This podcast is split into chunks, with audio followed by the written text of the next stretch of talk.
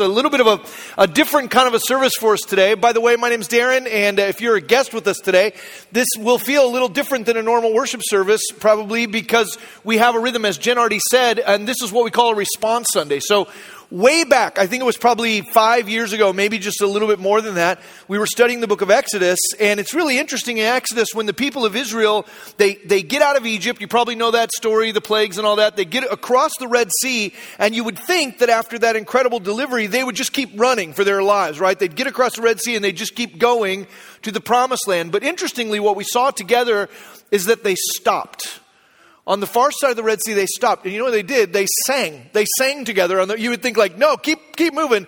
They stopped and they sang. And they declared to one another the glory of God, what they had seen among them. They, they took the time to respond to what God had just done. And so, as a congregation and as a leadership team, five and a half years ago, we said it probably would be a good exercise for us too to not just finish, say, for instance, a study in First Corinthians and then rush on to the next thing, but rather to slow down intentionally do something a little different that would cause us to speak to each other and to sing to one another and to reflect together about where God had taken us over this last little bit. So, uh, both the songs that have been chosen this morning, the, the response time uh, here through a little bit of study, um, it's all gauged in order to be interactive. And I know, I want to say from the outside, I know for some people that's not what they want, right? I know for some of you, came here and what you want is for me to talk and for them to sing and you can just sit and watch and then you leave. And I get that. But at the same time, we recognize that, like, that might not be what's best for you. And in fact, that might not really be what church is about, right? It might not really be about an entertainment or just sitting and watching somebody else do something.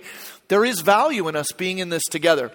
So, what we've done is, uh, is over the last couple of weeks, we've solicited responses from you about your aha moments in our study of 1 Corinthians or your takeaways, the places where you felt like you learned something or you're processing over the lunch table with your family or you have to go back and do a little more study or whatever. We've kind of taken your responses and we've put those together and we've kind of boiled them down to sort of five key uh, moments for reflection, right? Which I'm going to go over with you in just a second.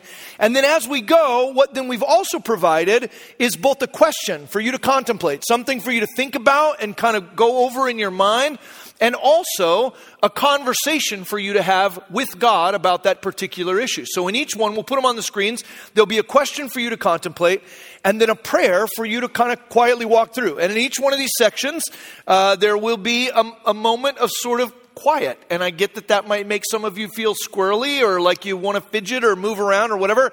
I'm going to invite you to just lean into the uncomfortability. For others of you, uh, contemplation comes really easy for you, right? So it, it might go really quick, and, and then for others, it takes a long time.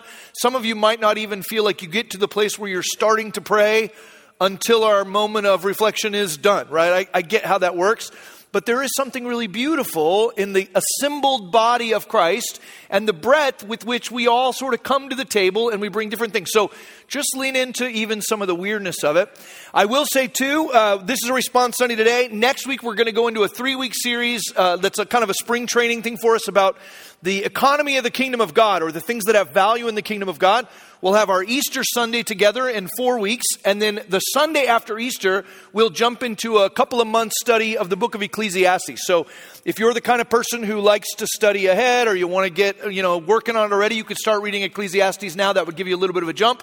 And then we get to the summer, we'll be doing a couple of short series in the Minor Prophets. So that's also coming just to sort of let you know what's on its way.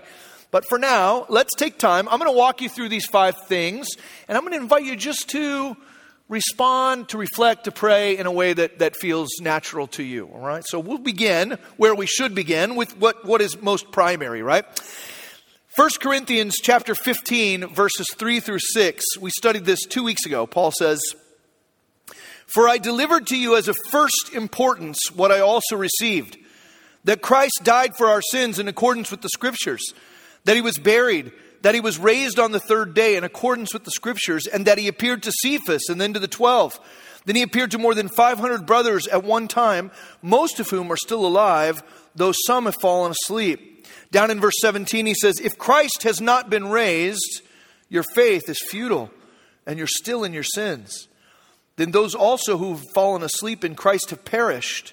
If in Christ we have hope in this life only, we are of all people most to be pitied. The first principle or the first idea for reflection and response this morning is that Christ, his death and resurrection, are central to our faith. That apart from the death and resurrection of Christ, we are wasting our time here this morning and we are wasting our time as followers of Jesus. But we believe that he has been raised. And so, a question for you this morning looks like this How is the resurrection life of Jesus affecting my daily life and the lives of those in my circle? And then, for conversation between you and God, here's a prayer Father, thank you for this victorious life I have in Christ. Holy Spirit, empower me to be steadfast, immovable, and always abounding in the work of the Lord, knowing my labor is not in vain. We're going to take two or three minutes for you to process that and to pray through it, and then we'll come back together in just a minute.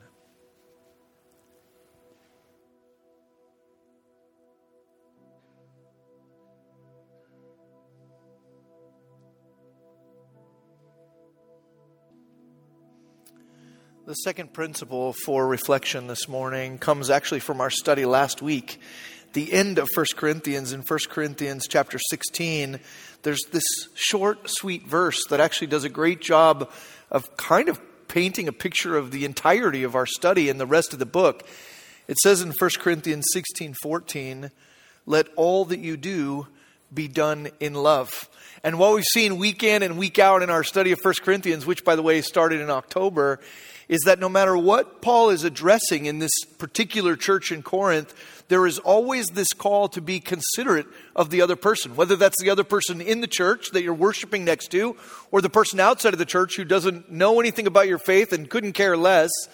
There is this constant reminder that everything we do has to be couched in a consideration of other people. And so the second principle for response this morning is simply that we should let all we do be done in love. The question for you is this What would it look like for me to grow in love? Is there a specific step I can take toward attaining this goal? The prayer is this Jesus, your love has changed everything in my life. Holy Spirit, bring to my mind the ways I am revealing your love, and show me also the areas of my daily life where I am failing to show love? Take a moment and process that question and have that conversation.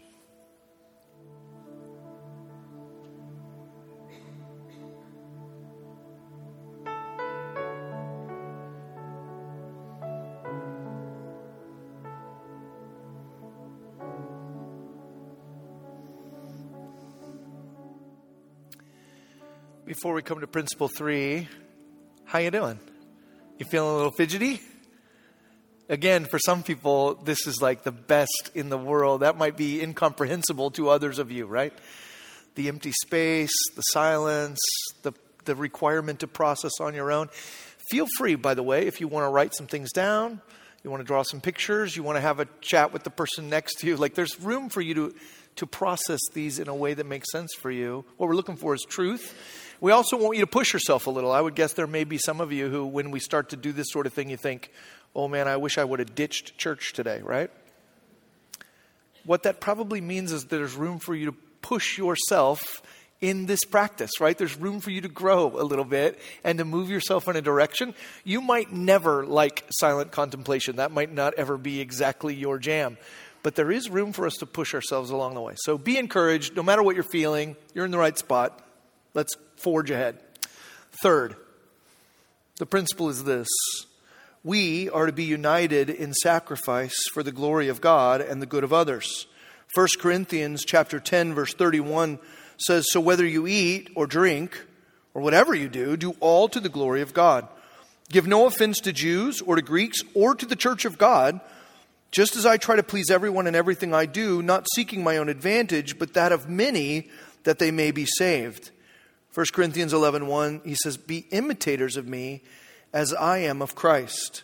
What we've seen in our study in 1 Corinthians again and again is that no matter what specific sort of principle he's addressing with them in their community, little things he's correcting or little things he's encouraging, that in each one of those places there is always this call to hold highest the glory of God and the good of other people. 1031 is a great summary of that. So here's a question for you to contemplate.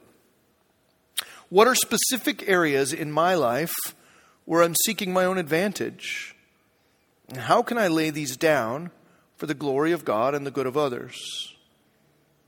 And the conversation, the prayer between you and God is this Holy Spirit, give me the humble, sacrificial heart of Jesus that I may play my designated part in your united church and as an ambassador of the kingdom of God.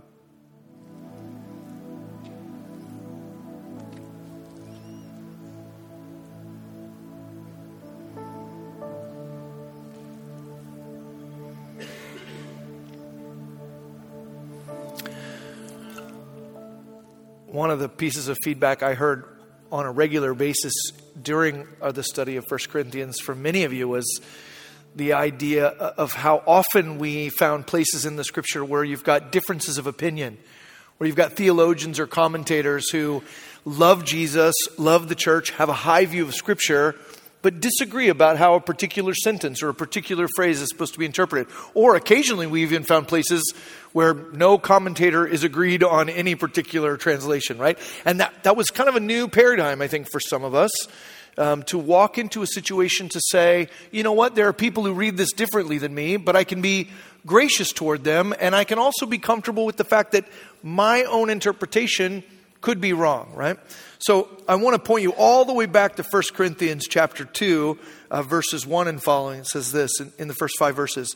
Paul says, I, when I came to you, brothers, did not come proclaiming to you the testimony of God with lofty speech or wisdom. For I decided to know nothing among you except Jesus Christ and Him crucified. I was with you in weakness and in fear and much trembling. My speech and my message were not in plausible words of wisdom, but in demonstrations of the Spirit and of power so that your faith might not rest in the wisdom of men, but in the power of God.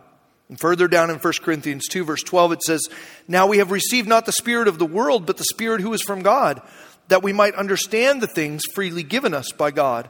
And we impart this in words not taught by human wisdom, but taught by the Spirit, interpreting spiritual truths to those who are spiritual. The fourth principle for response this morning is we can't put our faith in the wisdom of men, but we must be rooted in the power of God revealed in Christ as taught by the Holy Spirit. So, the question for you to contemplate is how comfortable am I with uncertainty? And what is one step I can take towards trusting God in the midst of my questions and living graciously toward those who have different opinions than me? And the prayer or the conversation between you and God would be this God, give me more faith in you and less confidence in my own understanding, so that I can be more loving to my fellow man and more comfortable in my own uncertainty. Let's respond together.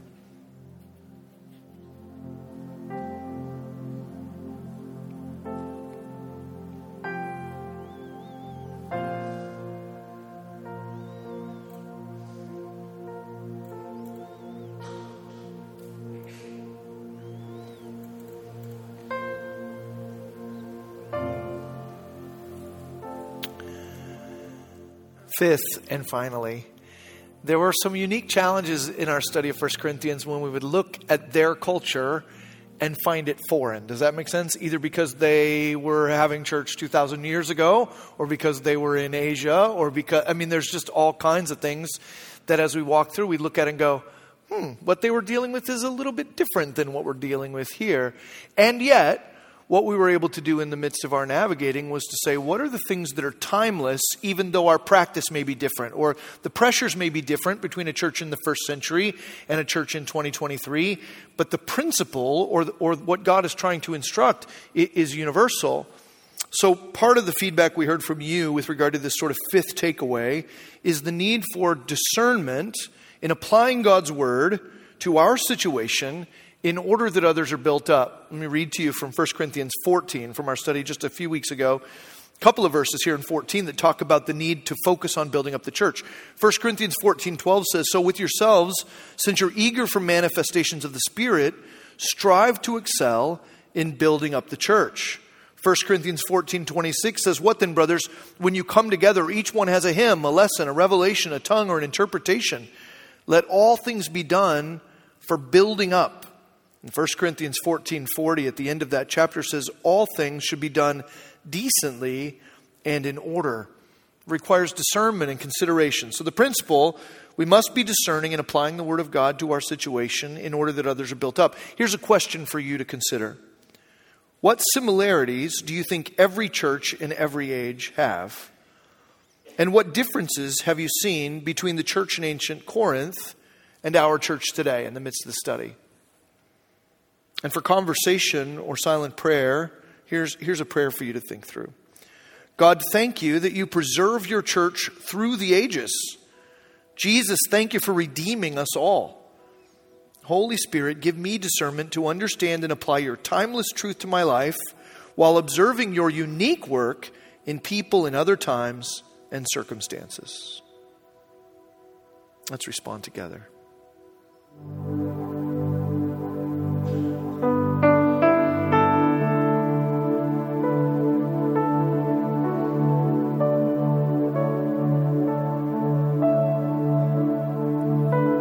We're going to continue on in our service by uh, closing this time by with singing and prayer as we usually do. But before we do that, we just thought we'd take a quick moment um, to have a time of confession between you and God, uh, to give you a little bit of space to just bring your sins before Him, to confess them, trusting that as you confess your sins, you're forgiven because of the work of Christ.